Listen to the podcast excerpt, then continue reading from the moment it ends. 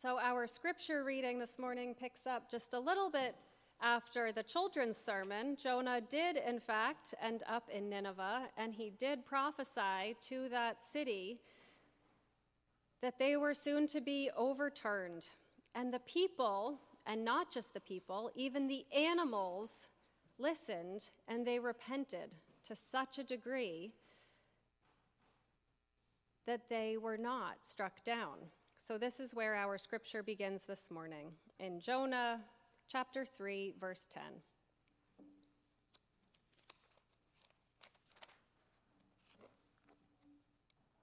When God saw what they did, how they turned from their evil ways, God changed his mind about the calamity that he had said he would bring upon them, and he did not do it. But this was very displeasing to Jonah, and he became angry. He prayed to the Lord and said, Oh Lord, is this not what I said while I was still in my own country? This is why I fled to Tarshish at the beginning, for I knew that you are a gracious God and merciful, slow to anger, and abounding in steadfast love, and ready to relent from punishing. And now, O Lord, please take my life from me, for it is better for me to die than to live. And the Lord said, Is it right for you to be so angry? Then Jonah went out of the city and sat down east of the city and made a booth for himself there. He sat under it in the shade, waiting to see what would become of the city.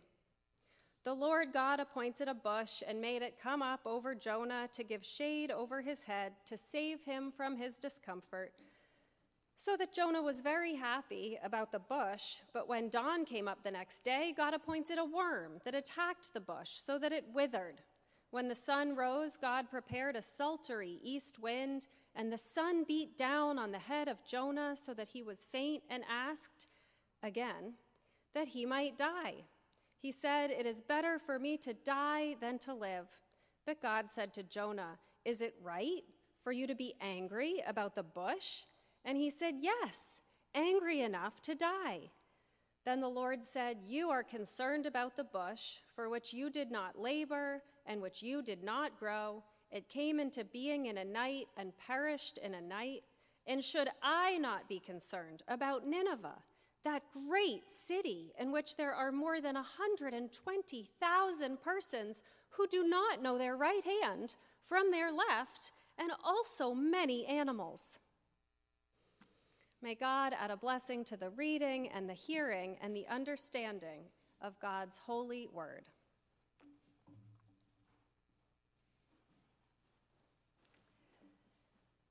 No one behaves better than a child whose sibling is in deep trouble. No one. There are a few cases of extreme loyalty which I love to see. The if you go down, I'm going down with you folks, sometimes called your ride or die. The ones even willing to take the fall for your mistakes, to cover you at all costs, they are invaluable.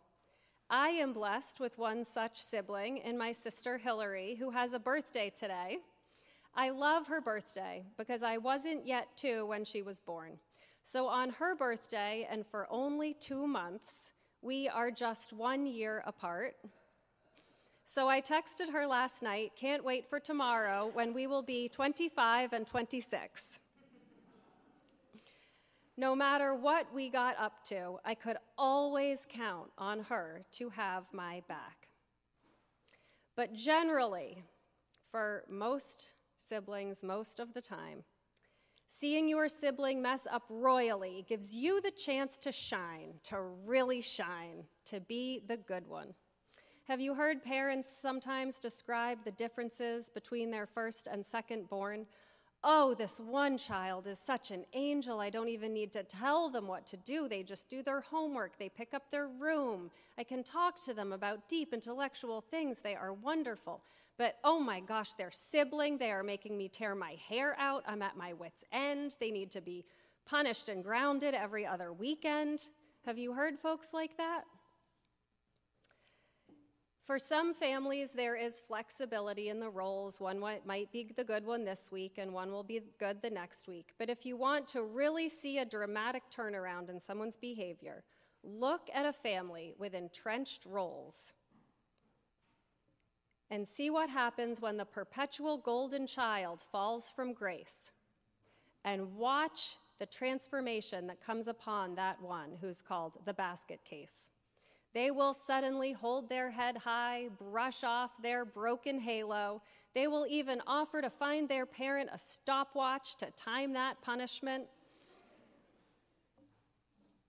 But then, if you want to really crush that person, let them think it is about to be their turn to shine and take it all away. The parents have granted that magical get out of jail free card. No punishments today the parents are generous with their forgiveness on the day that that sibling was going to get it. How crushing, how crushing for the one who was ready for their turn to be the golden child. Imagine their dismay when that parent is like God, slow to anger and abounding in steadfast love.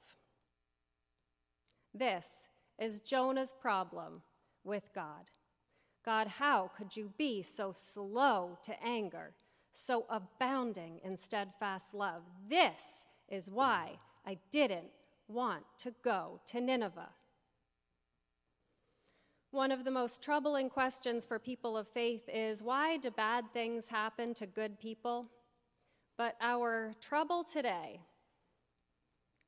is how we can cope when good things happen to bad people or people we consider undeserving people?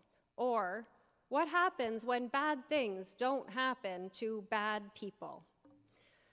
Jonah is listed with the other minor prophets in the scriptures, but this book of the Bible only has one little sentence in it that could be considered prophecy when he goes to Nineveh and says, You're going to get it.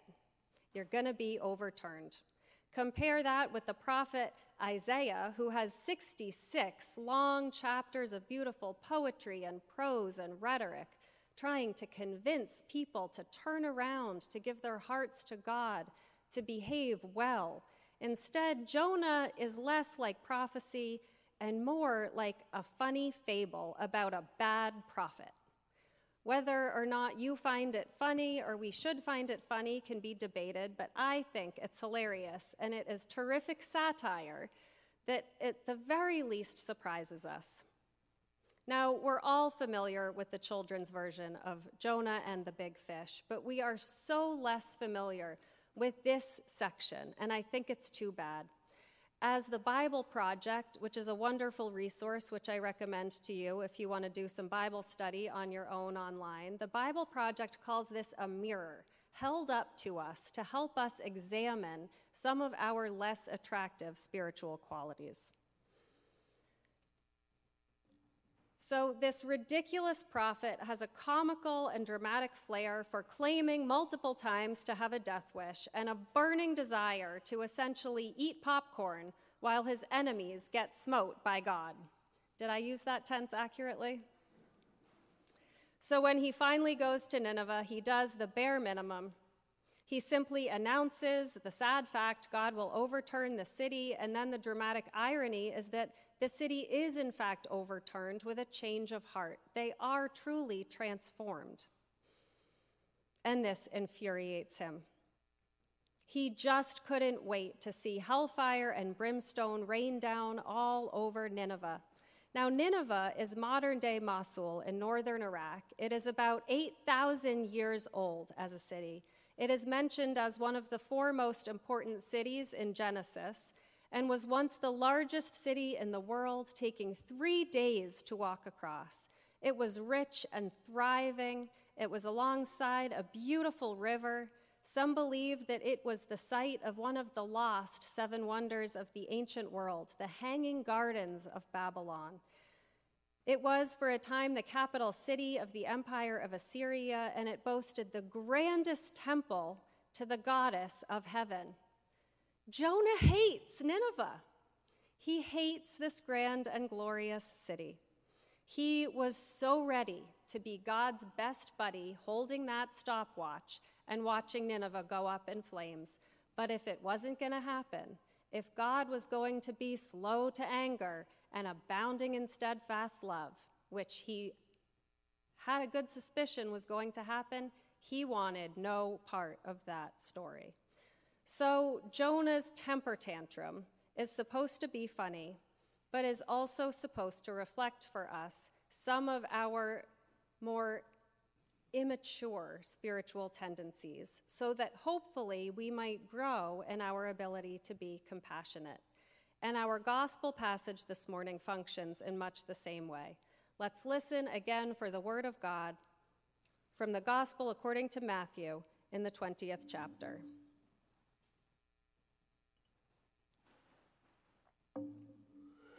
Jesus tells his friends this story. For the kingdom of heaven is like a landowner who went out early in the morning to hire laborers for his vineyard. After agreeing with the laborers for the usual daily wage, he sent them into his vineyard. When he went out about nine o'clock, he saw others standing idle in the marketplace, and he said to them, You also go into my vineyard, and I will pay you whatever is right. So they went. When he went out again about noon, and about three o'clock, he did the same. And about five o'clock, he went out and found others still standing around, and he said to them, Why are you standing here idle all day? They said to him, Because no one has hired us. He said to them, You also go into the vineyard. When evening came, the owner of the vineyard said to his manager, Call the laborers and give them their pay beginning with the last and then going to the first. When those hired about five o'clock came, each of them received the usual daily wage. Now, when the first came, they thought they would receive more. But each of them also received the usual daily wage. And when they received it, they grumbled against the landowner, saying, These last worked only one hour, and you have made them equal to us, who have borne the burden of the day and the scorching heat. But he replied to one of them, Friend, I am doing you no wrong. Did you not agree with me for the usual daily wage? Take what belongs to you and go. I choose to give to this last the same as I give to you. Am I not allowed to do what I choose with what belongs to me? Or are you envious because I am generous? So the last will be first, and the first will be last. Friends, this also holds up a mirror for us, inviting us to challenge our less mature spiritual instincts when sometimes we feel like this. Might we feel like Jonah? Or might we feel like these ones who worked hard all day? Might we be en- envious because we think God is generous with people who might not deserve it? We struggle to make sense of God's vision for how things could be. It doesn't square with the way we like things to be, with how we have set things up. No, we have systems and rules and regulations, traditions, habits, patterns, assumptions. They may have made a mess for many people, but we have a hard time seeing beyond them, particularly for those of us for whom the system seems to be working just fine. Debts are not canceled, people get what is their due. Then we are confronted with what Jesus is actually asking us to envision when we picture the kingdom of God and we are shocked, maybe even offended. Are we envious that God would be so generous? Let's look closer and unpack what is going on in this parable. Why mm-hmm. at five o'clock might some still be standing around when that landowner comes and asks, Why are you standing here all day? And they say, Because no one has hired us. What else might be going on? Do they feel like those children at recess who will never be picked for that team? What is it going on in their lives that maybe they weren't able to make it to the market by 9 a.m., and even if they had, they would have been overlooked, not hired for work, Did they look weak or unwell? Did they have a hardship in their lives? Did they have a sick child or responsibilities for elderly parents? Something that might stir our compassion? Something that might help us be less likely to judge them? Or might we be more likely to assume bad things about them? Might we be willing to wonder, well, did they just come here illegally over the border? Couldn't they have come the legal way as my ancestors did? Are they on food stamps? Look how unwilling they are to work. Did they maybe have too many children who they can't take care of? Oh, do they have too much student loan debt? Can they not afford their apartment on minimum wage? Are they maybe struggling with some type of addiction? Did they oversleep because they were hungover? Are they the sort of person who might after night after night of no sleep, forget their baby in a hot car or not arrange childcare for them? Are they so irresponsible that they missed the bus? Were they so irresponsible that they forgot to pick up their medication or to budget correctly so that they could be more responsible in this world? Is their life unmanageable in some way that is their fault? And doesn't the world want to see them get what we think is their due? This scripture, both of these scriptures, hold up a mirror to show us a bleak side of human nature that hopefully we wouldn't want to admit to, and hopefully we are working on. If we have this kind of spiritual childness where we want to see others get what we think is their due, our willingness to be like an unloving sibling embroiled in a silly rivalry and willing to have a tantrum if it seems as though people who are struggling are not going to be punished. So these scriptures, in a gentle, fragile, loving way, invite us to hold up a mirror and say, hopefully we aren't like that. Hopefully, most of the time we aren't like this. But every once in a while, a narrative creeps in. And these scriptures invite us to challenge that story, to expand our hearts and minds, and to be curious about what this kingdom looks like that Jesus is describing to us and inviting us into, and wonder about what is this God like who is slow to anger and abounding in steadfast love? What is this like? The truth is, Jonah doesn't know the Ninevites. I bet he'd never met one. And the laborers who had gotten there at 9 a.m. and worked all day couldn't really fathom what was going on for the ones who only worked for an hour. They don't know them. What they know about them is only based on bias and prejudice and false assumptions. People like them, that type, that sort of person. And that is not how God sees any one of us. God does not see us as a type. God sees us in all of our complexity, and part of God's invitation to receive God's full unmerited love for us is also to release our judgments for one another, to not wish punishment on anyone, to not judge anyone, and to not be offended when God loves everyone just as much as God loves us, to not be the kind of person who would want to take popcorn to a slope and watch a city be smote. My sister Hillary is now raising two boys, very much like the two of us used to be, equally likely to do something good and sweet and loving, and at times equally likely to need a little gentle correction, but both of them willing to go down together especially her counterpart, the little one, little Charlie. Heaven help you if you try to correct his big brother Graham. He would be willing to tackle a, a fully grown adult to have his brother's back. If we can laugh, laugh at Jonah as how we don't want to be, and move toward rejoicing that Nineveh is not struck down that each worker who was picked last is paid a whole day's wage? Can we rejoice with them as though we are that ride or die sibling? Can their win be our win? Can their joy be our joy? The truth is, we don't know what anyone else is going through. We have no idea. And we don't know what we would do if we were in someone else's shoes. It's not for us to know. But we can trust that God does know, and we can celebrate the way God does do whatever God likes with what is God's own. There is a saying, Be kind, for everyone is fighting a battle you know nothing about, but God knows the battle, and God knows the well being God desires for each one.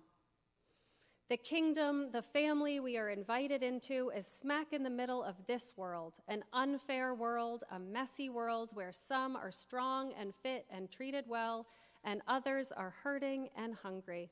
Shall we complain that life's not fair? No. And if we are worried about good things happening to undeserving people, we have entirely missed the point. In the middle of this broken and hurting world, God indeed turns the city over. God upends all our ideas about unfairness and loves each of us extravagantly and equally. Can we be citizens of that kingdom? Can we be ride or die siblings in that family? Can we celebrate what God is up to? If we do, the greater prize will be ours, living as a loving sibling in that kingdom is greater than any other gift. Thanks be to God.